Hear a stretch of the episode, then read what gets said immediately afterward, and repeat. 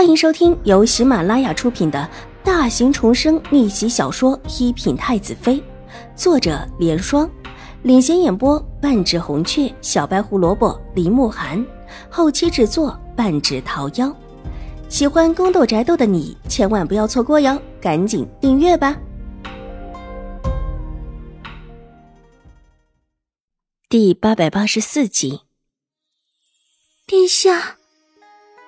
邵颜如看着楚留月，脸色激动，伸出手不受控的拉了拉楚留月的衣袖，似乎难耐心头的感动，但也只是拉了一下衣袖，然后急往后退了几步，退到门口，含情脉脉道：“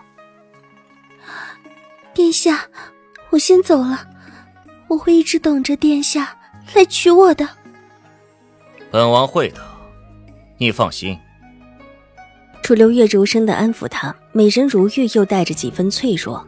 他真的想把人娶进门，好好的疼惜。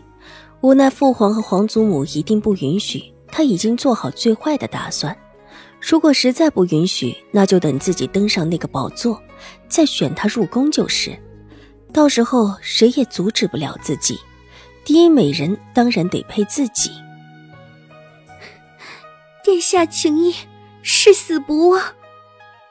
邵颜如知道火候差不多了，柔声又含泪的看着楚留月，而后咬咬牙，转身拉开门，在门口恋恋不舍的回身看了他一眼之后，脚步匆匆的下楼去。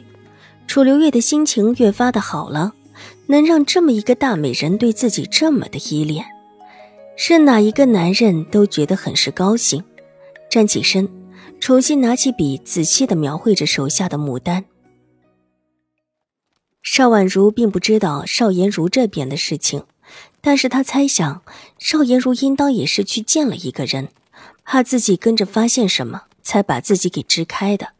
而他也的确想去外祖母处打听事情。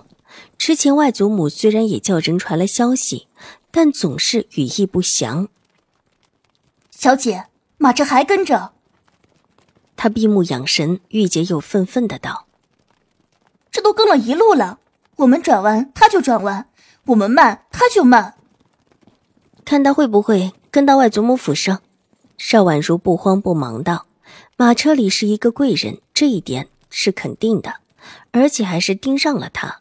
虽然不知道是什么目的，但既然是个贵人，而且还不是见不得人的那一种，相信一会儿也会入大长公主府，到时候自己就知道是谁了。”马车一路过去，转进大长公主府门前，早有人来问，知道是新国公府的五小姐，急忙叫她从侧门把马车驶进去。待转进了门，又绕了几个弯，终于到了瑞安大长公主府的停车处。玉洁先下了马车，左右看看没有马车跟过来，终于松了一口气，伸手扶着邵婉如下马车，马车夫就站在一边。邵婉如从马车上下来。看了看站在一边恭敬不已的马车夫，唇角微微的勾起一丝冷意。一会儿给马车上上料，记住这里是大长公主府，切不可大意，也不可以随意乱逛。如果出了事，谁也保不住你。是五小姐，奴才知道。马车夫连连点头。既吩咐完，邵婉如便带着玉洁跟一个引路的婆子往里去了。玉洁便走了走，蓦地停下脚步，回头看，见马车夫规矩不已的样子，眉头皱了起来。自打青儿下山被马车夫贻误了时间之后，邵婉如身边的人就知道这个马车夫是不可靠的，应当是兴国公府的人，得把人除去才好。小姐，马车夫上前两步。玉洁想提醒邵婉如，现在在大长公主府，可不就是一个好机会。不必多说，走吧。邵婉如不动声色地摇了摇头，示意他别说话。一路行来，到了大长公主住的院子。一进门，看到大长公主坐在椅子上，下巴微微抬着，看起来很有气势。但在邵婉如行过礼之后，立时一把拉住她的手，把她用力地抱在怀里，大哭了起来。卓卓，我可怜的卓卓呀！想到自己的外孙女差一点出事，大长公主就又气又恨。兴国公府的老婆子以为装晕就没事儿了，她怎么着都不会让她好过的。从太后娘娘的宫里出来，又特意的去见了一趟皇上。自家外孙女和陈王暗中定了的事情，别人不知道，这皇帝可是知道的。果然，皇帝听了自己的话，那也是大怒。第二天就传出来新国公挨打的事情。瑞安大长公主很高兴，打不了晕过去的老婆子，那就打他的儿子，看他还敢不敢伸手。坏祖母，我没事了，我没事了。邵婉如伸手。轻轻地拍了拍瑞安大长公主消瘦的肩膀，柔和的道：“大长公主在外面一向强硬，但对上邵婉如的时候，每一次都能够感应到她的柔软，这让邵婉如的心头很暖。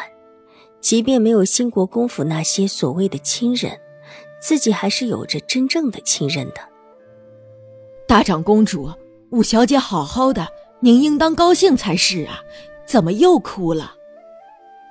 高嬷嬷也跟着劝，一边伸手过来扶大长公主。这话里的“幼”字，让大长公主忍不住笑骂了一句：“你这个老货，又胡说！”大长公主可真是冤枉老奴啊！老奴哪里有乱说？分明是大长公主这几日一想到五小姐的事情就难过。高嬷嬷夸张道，一边把大长公主扶着坐下。坏祖母。邵婉如的手还抓着大长公主，心里暖的如同在温水中泡着。这胡说的，在下说要打你了。在小贝的面前露出了自己这段时间的软弱，大长公主的脸也红了起来，伸手推开了高嬷嬷，故意吓唬她。是是是，老奴再不敢乱说。高嬷嬷和大长公主主仆多年。知道她就是一个外强中干的性子，当下笑道，一边请邵婉如也坐下。浩儿呢？邵婉如看了看左右，没有发现袁浩，忍不住问道：“他在书房上课，我派人去叫他来。”大长公主上下打量了邵婉如几眼，发现她没有什么异常，才松了一口气。